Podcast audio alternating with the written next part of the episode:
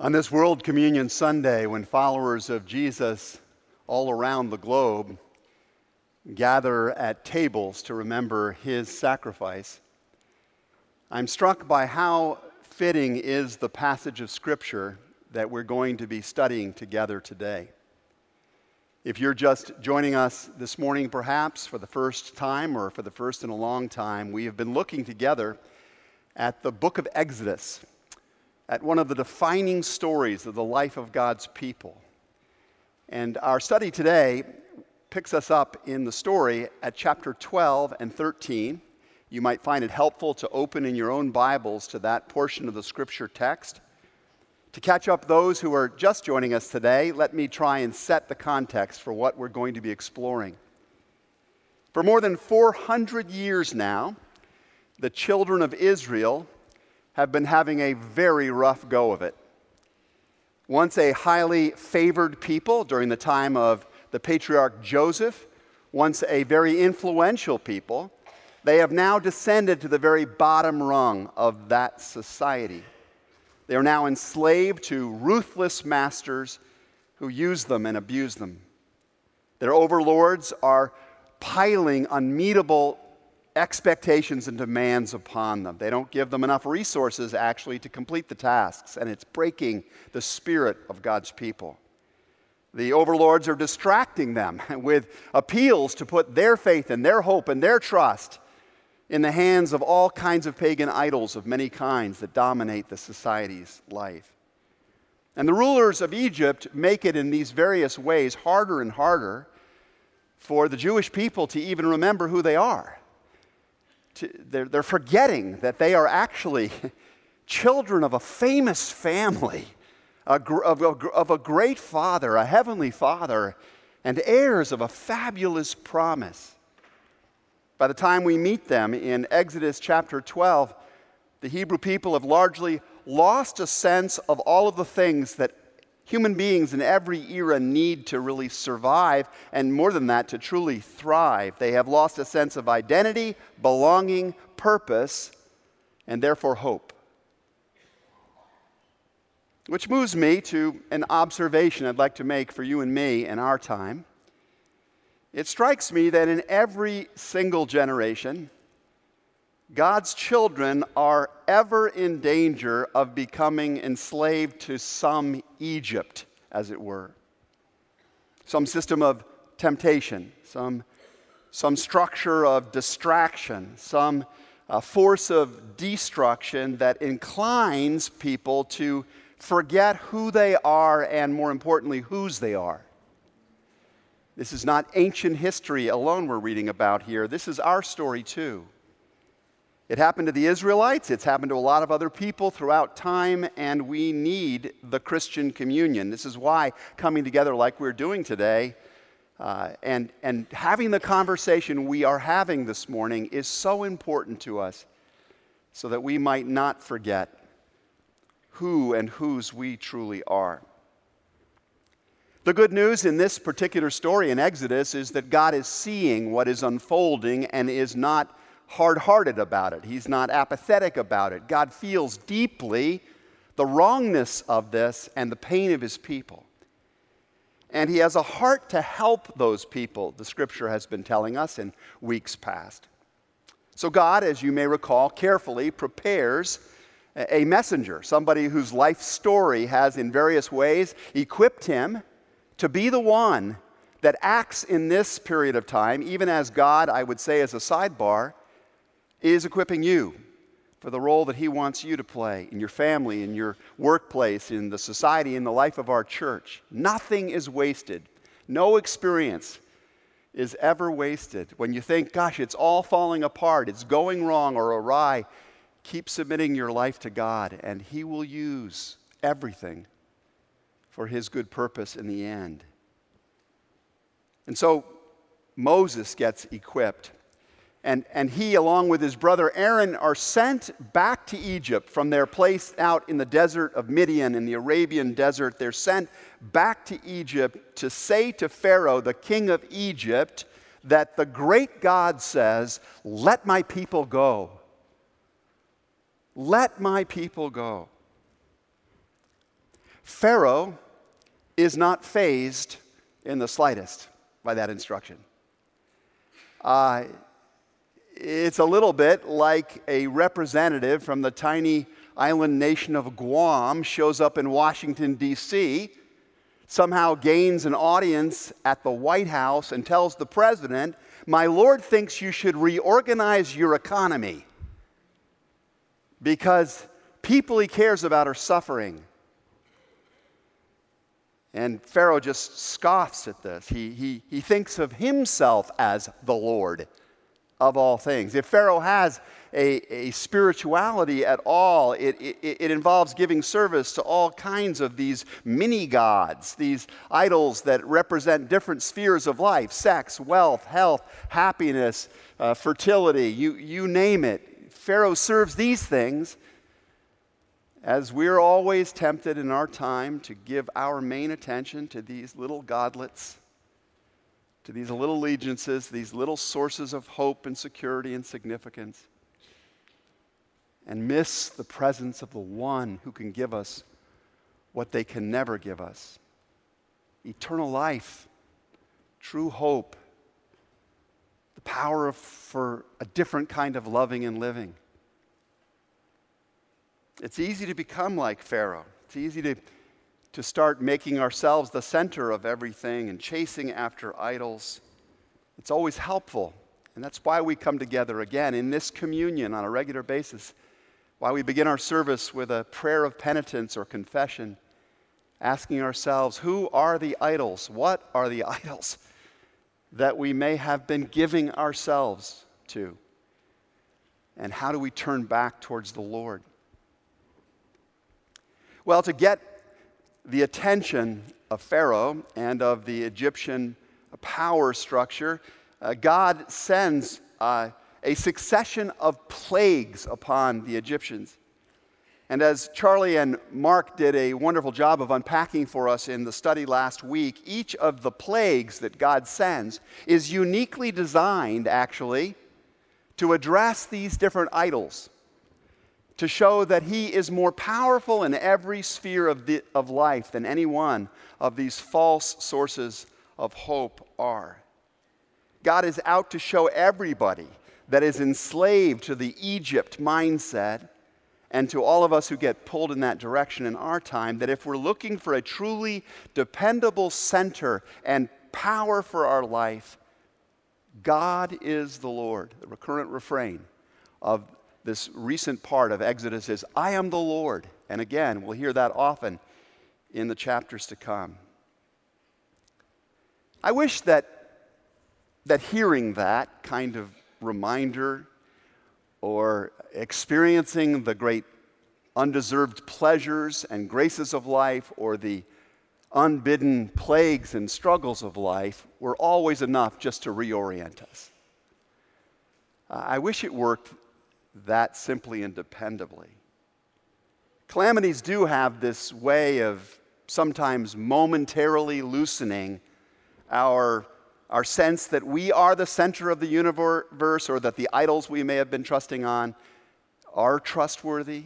I think of times in my life when tragedy has struck or where I failed badly or when I've had to face something about myself, you know, for a moment, for a season of time, I feel like I really see things clearly again. I'm, I'm committed to, to Christ in a fresh way again. And then, and then somehow God in His grace allows things to get better. And, and what do I do? I, do I rush towards Him saying, Lord, you are, you are the center. Please occupy the throne of my life. I wish that were the truth at all times, but more often than not, I'm tempted to slip back into my old mindset and just grip my throne even more firmly. Well, this is the pattern in Pharaoh's life. As each of these plagues comes upon him, he and the, the other Egyptians are, are sort of momentarily shaken up and start to turn towards Israel's God. And then God relents, and they just go back to their normal mode of things. They stop being vulnerable, they stop being malleable, they just hold on to power once more. Let's just pray that in order to really bring about the great transformation that God wants in your life and my life, that He will not ever need to resort to doing the kind of thing that He went on to do in the life of Pharaoh and the Egyptians when those previous messages failed to get through. You can read all about this in Exodus chapter 12 and 13. The idea simply is to finally free his people and maybe even to liberate Pharaoh and the Egyptians from their idolatries. God sends a tenth and final plague, and this calamity is a whopper. This calamity blows away all of the other uh, situations and circumstances and difficulties that have been sent before. And it is a plague so devastating that it has to produce change. Have you ever heard the statement that freedom isn't free? Raise your hand if you've ever heard that one.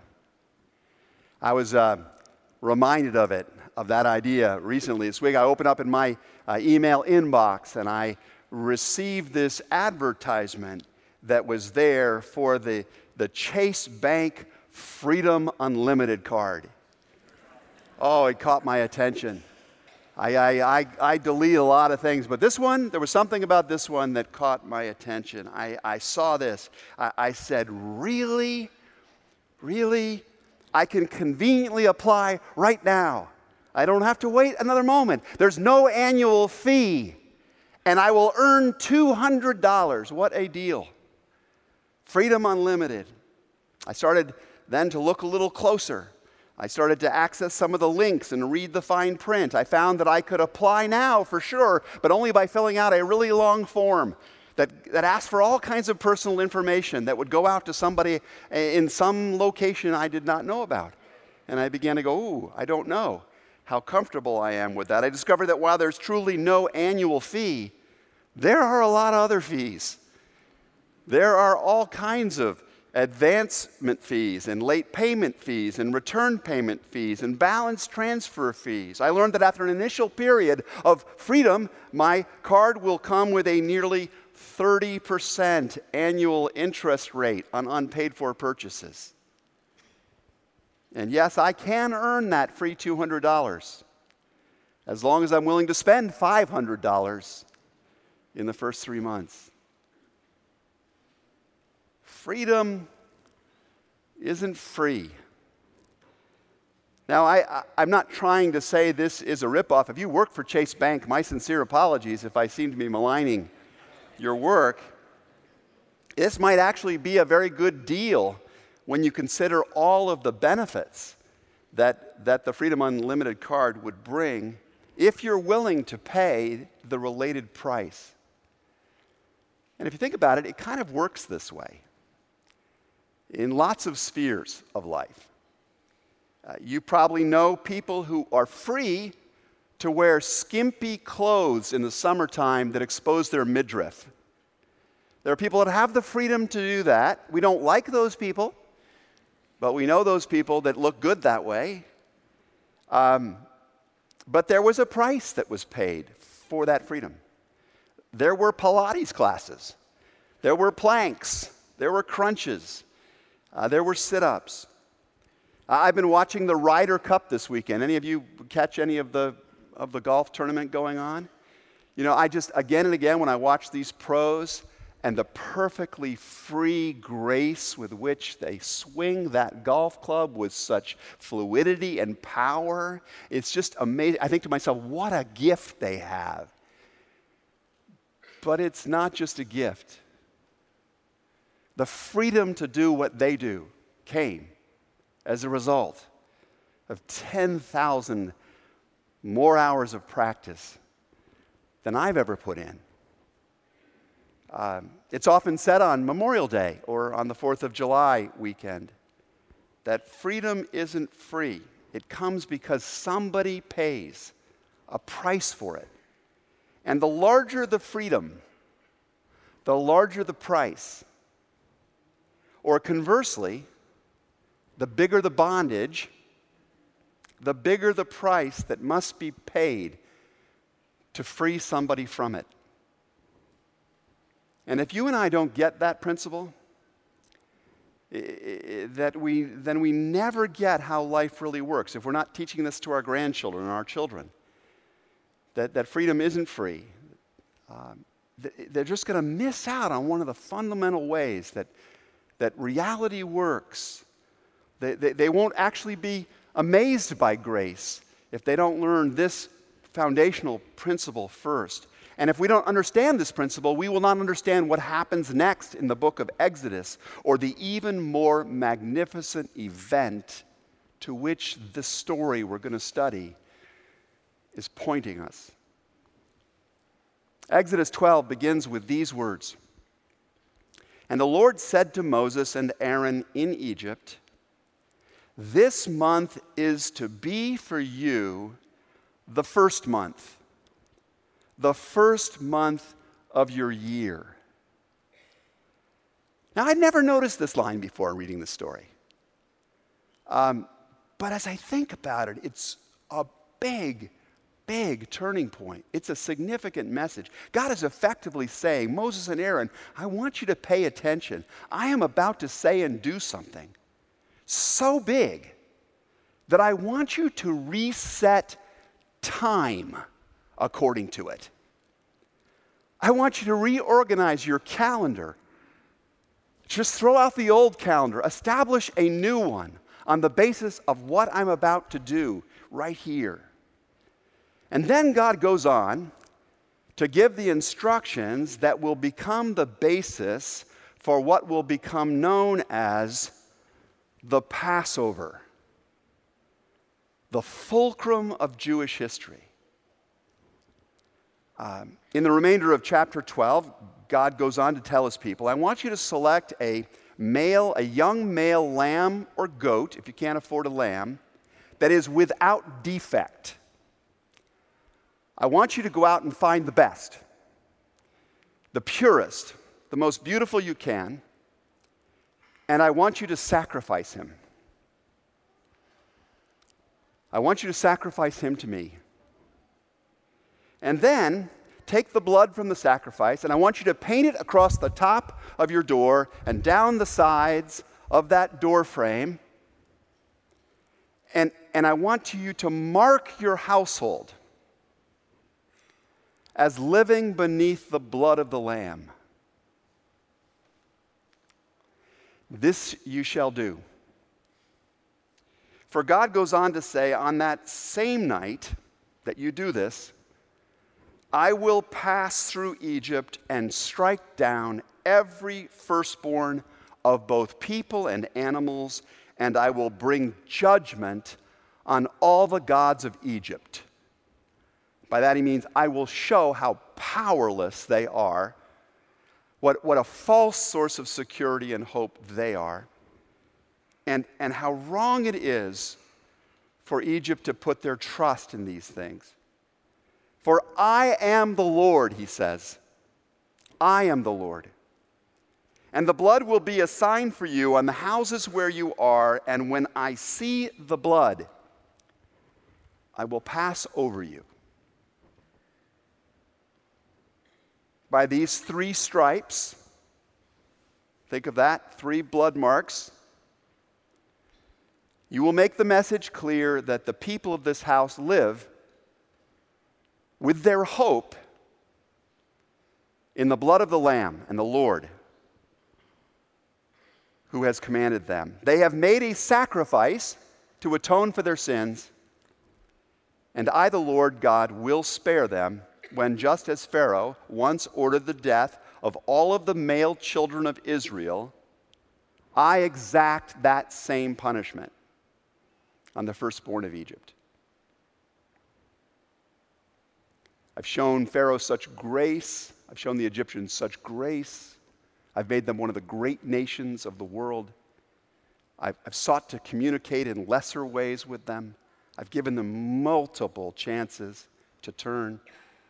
But now I'm going to bring the justice that, that they must experience to pay attention to me. So, as some of you know, You know, personally, there is no pain that comes close to losing your child. Nothing approaches it. It's therefore not at all surprising that when the angel of the Lord passed over Egypt and took the life of every firstborn not living under the blood of the Lamb, it made an everlasting imprint on the Jewish people who saw it happening, and it finally changed Pharaoh. And it finally altered the behavior of the Egyptians momentarily, as we'll see next week. The Bible says that during the night, Pharaoh summoned Moses and Aaron and said, Up, leave my people, you and the Israelites, go, go worship the Lord as you've requested. In Exodus 12, God says this This day you are to commemorate, for the generations to come, you shall celebrate it as a festival to the Lord, a lasting ordinance. And for centuries, dare I say, millennia, after that instruction, the Jews fulfilled the order.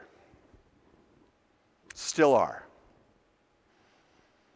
Whether wandering through the wilderness, whether settled in the promised land, whether in exile in Assyria or Babylon or someplace else, the Jews gathered annually around the table to remember how God saved and freed his people through the sacrifice of a precious lamb, a lamb without defect, how God saved them through the sacrifice of the Son, of sons. It was the sacrament that reinforced their sense of identity wherever they went. It was the sacrament that helped to shape a sense of belonging and of a sacred purpose in the world. It was so often the thing they returned to when they were struggling to find hope. Every year, and wherever they happened to be, Jews came to the Passover table to remember that their salvation and their freedom had only come at a very very great price.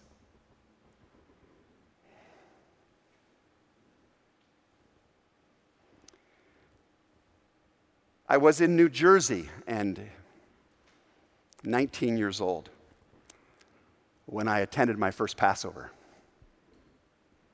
My college roommate was Ira Walmer, and he brought me home with his family to celebrate the Passover.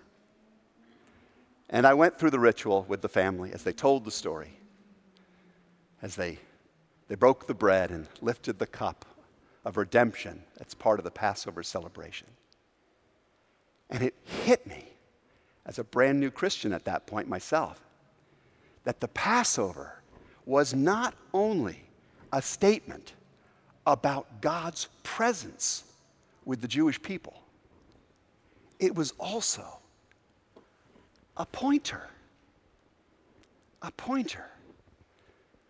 The blood of the lambs of Israel, the blood of the firstborn of Egypt, these were pointing us towards a hill outside of Jerusalem where another lamb without defect, another precious son, would be sacrificed.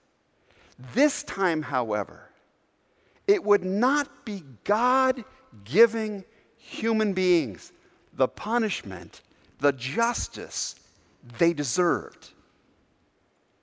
It would be God taking upon himself the pain and the loss and the weight and the wrath. It would be God giving himself, in a sense, the justice that through the paying of that price could set people free. Why? Why would he do this?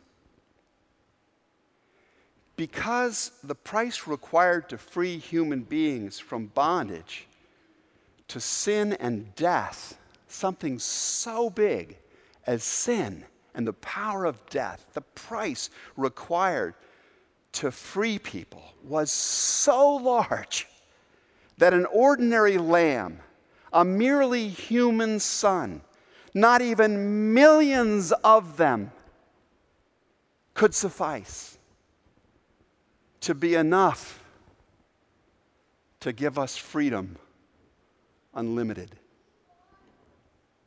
And so God would have to do it himself. And the sacrifice that was made on that cross was so big that it paid the price to free not just one people, but all people who would dare to put their trust in him. All people who would choose to live beneath the hope that is the sign, the blood of the Lamb.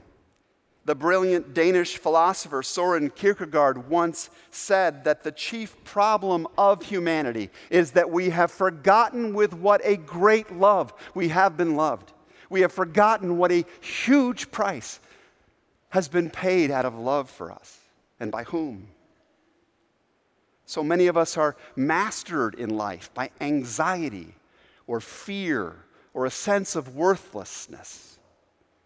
But if we would only remember God's love and his sacrifice on our behalf, if we would only let Him become, and the reality of that love become our true center, it would fill us with a new sense of our identity. It would give us a feeling and an experience of belonging and a purpose and a hope, even over death itself that no adversity, no adversary you will meet in this life can ever overcome. So, as we come to the communion table today, I invite you to think deeply for yourself about how great a price God paid to purchase your freedom from the penalty of sin and death. And with what a great love you have been loved and are loved. Try to take in more of it today. Let it into the center of your being. And strengthened by that, I challenge you walk out of Egypt. Turn your back on whatever idols you've been giving yourself to, putting your trust in. Walk away from whatever false worldviews, whatever lies, whatever destructive patterns may have bound you in the past. And I urge you as you're, as you're going on this renewed journey, bring somebody with you Invite somebody else on the journey towards greater freedom in their life and be their encourager on the road because it's a long road to the promised land. It's a difficult journey. We need companions. And let the massive sacrifice that Christ has made, the one and only sacrifice that you will never have to make, thank God. Let that great sacrifice inspire us to the smaller sacrifices that we do need to make to show our spouses, our kids, our enemies, our neighbors, that there's a great love moving in this world. And it's reaching out for them too. And know that wherever you walk in the days ahead, you're not going alone. For the Lord God Himself goes ahead of you. Listen to how chapter 13 of Exodus concludes. So God led the people around by the desert road toward the Red Sea, upon whose shores we'll meet again next week And by day the Lord went ahead of them in a pillar of cloud to guide them on their way, and by night in a pillar of fire to give them light so that they could travel. They could keep moving. They could get closer to the fulfillment of all God's promises for them by day or by night. Please bow your heads with me.